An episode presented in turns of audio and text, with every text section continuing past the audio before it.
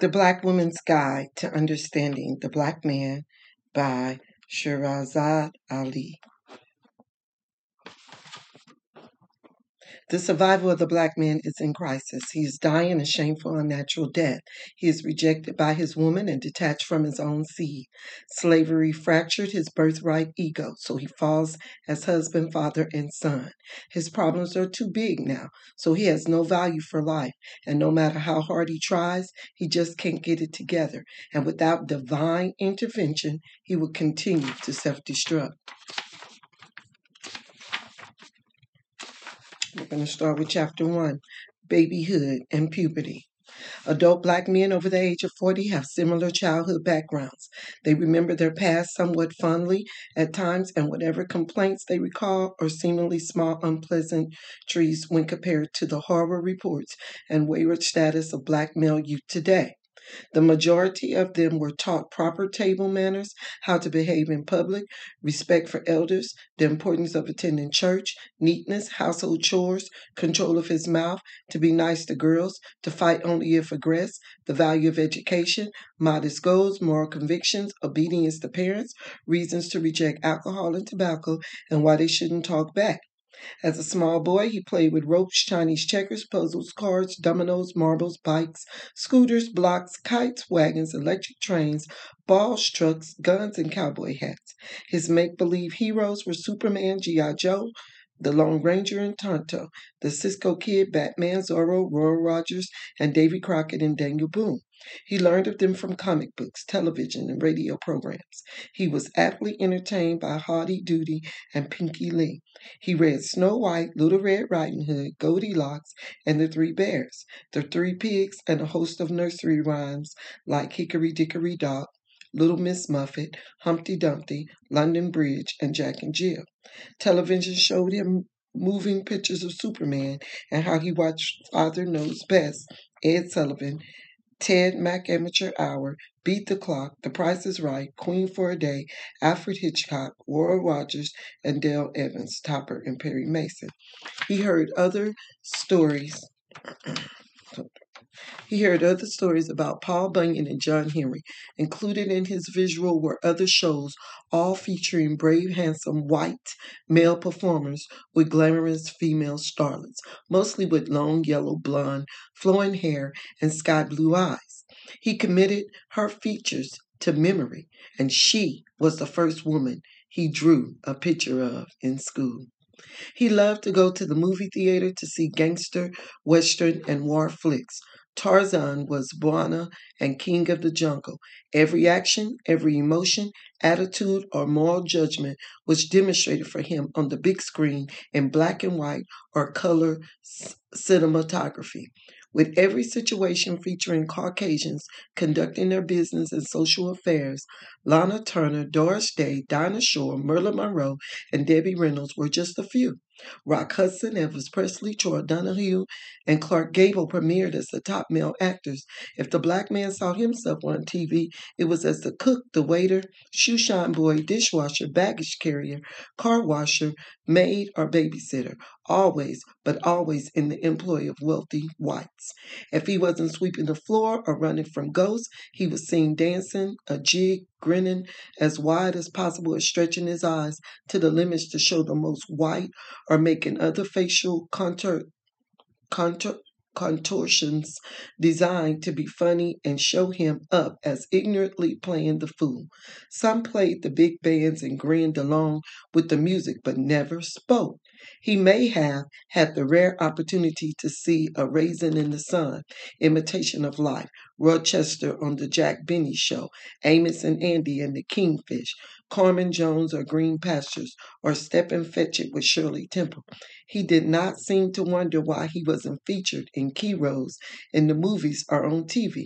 TV was fairly new during his childhood, and it was basically understood that white people were in charge of TV land. Then he was introduced to Uncle Remus and the Tar Baby, Buckwheat and Alfalfa, Little Black Sambo, Aunt Jemima on the pancake box, Uncle Ben's rice, and a host of other Mamie products from syrup to shortening. He was aware of many outside influences that did not look like him, but his life had structure and his community was an in agreement on certain behavior codes and in home values. So, right there, let's discuss that point real quick. Um, basically, this sister is just laying out the what the programming that took place of the black man from media um, and just what we you know in the media basically is what we're supposed to see as this how it this is how it should be. Laugh live you know happy. This is what it is. And you know what drew me is her saying his first picture he drew in school was of the blonde haired white woman with blue eyes, which was what was shown to him as beautiful. And you know, we can fight and fuss about, oh, no, no, no, but really, it was programmed in his mind. Think about your little brothers or your little cousins and just how they acted. you know, fascinated with the white woman, and this is why. This was beginning the trick, right? Okay. In the South, the differences between him and other races were more pronounced, and he was instructed and reminded with public signs that not only was he unlike, but had to move about in the world carefully. One of the main reasons he was taught to read was so that he did not accidentally go in the wrong door, drink from the wrong public water fountain, or get caught in certain areas after the sunset.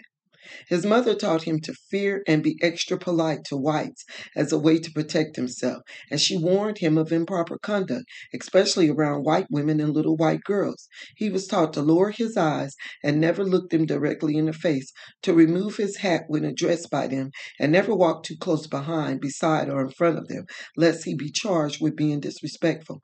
There was a penalty that went with disrespecting a white woman, so he must always keep his distance. He was warned that even an accident accidental glance could cost him his life.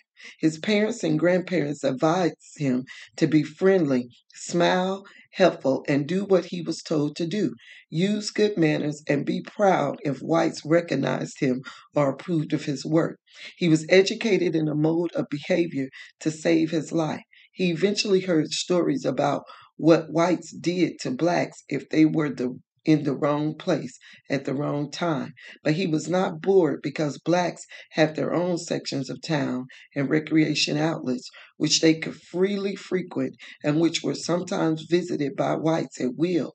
But he was strictly forbidden from ever trying to patronize theirs. He learned to dance for whites. No matter where he lived, whenever it was time to have a party, they had fun. His father, if present, earned about a thousand to three thousand a year, in income, although he usually never knew it. Provisions were made for him, and he witnessed attempts to make sure he was not hungry. So, other than owning a television set, there was little to compete with his family or their status in life. He was relatively comfortable in most cases and didn't realize, for the most part, if he was rich or poor, since his black neighbors and friends all appeared to live the same way he did. Many of their guardians maintained single parent households. It was not that unusual at the time.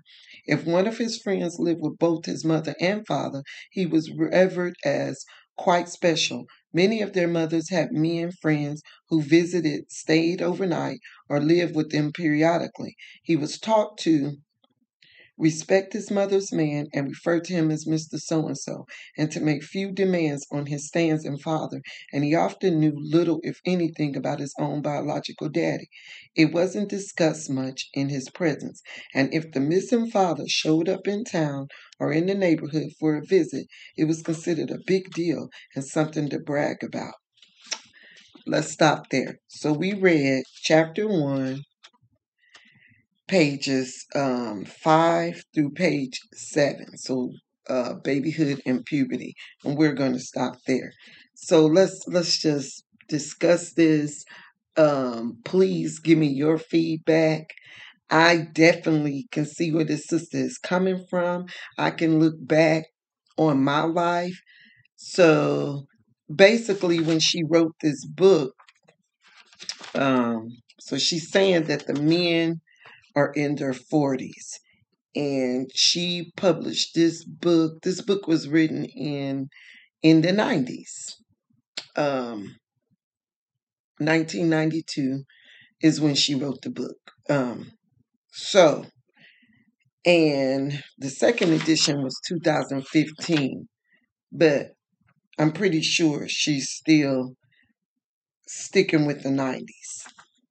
And she says that most of these people are in their 40s.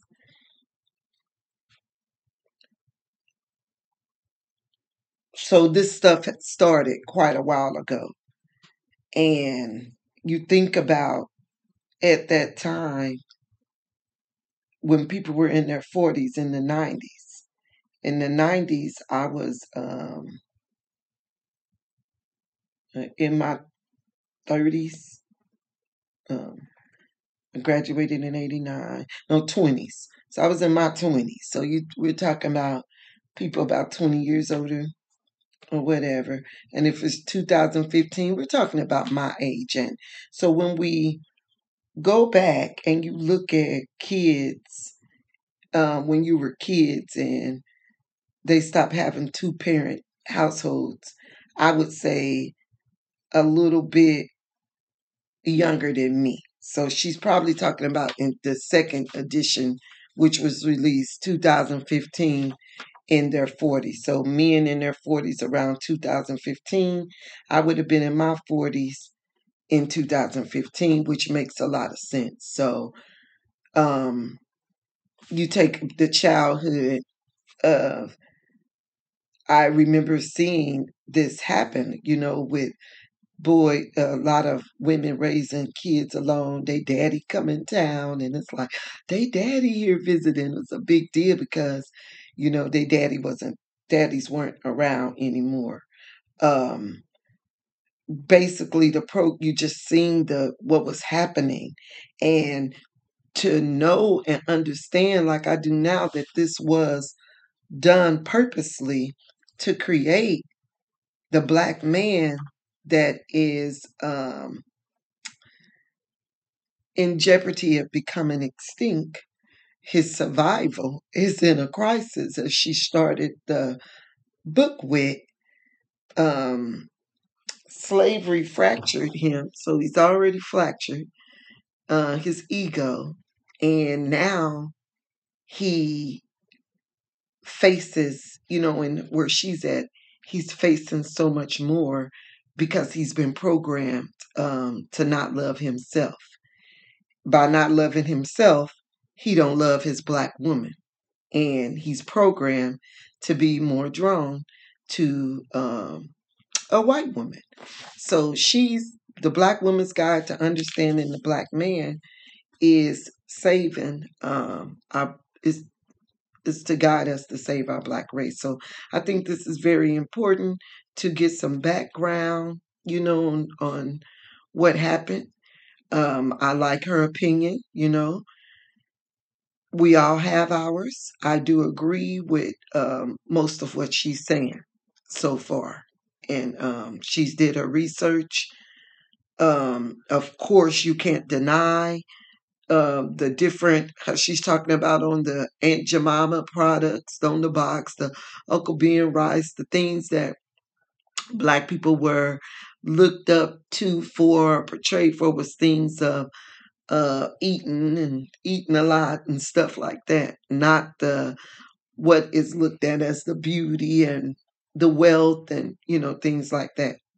Not here in America. So this helps you understand what your uh, black man is going through and to have an appreciation and love that gets you through this and understand what you have to do as the black woman. So, okay, we'll be back. That takes quite a while to break down this book. Like I said, we read pages five through seven. We're at chapter one uh, of the Black Woman's Guide to Understanding the Black Man. This is for the black woman, y'all. So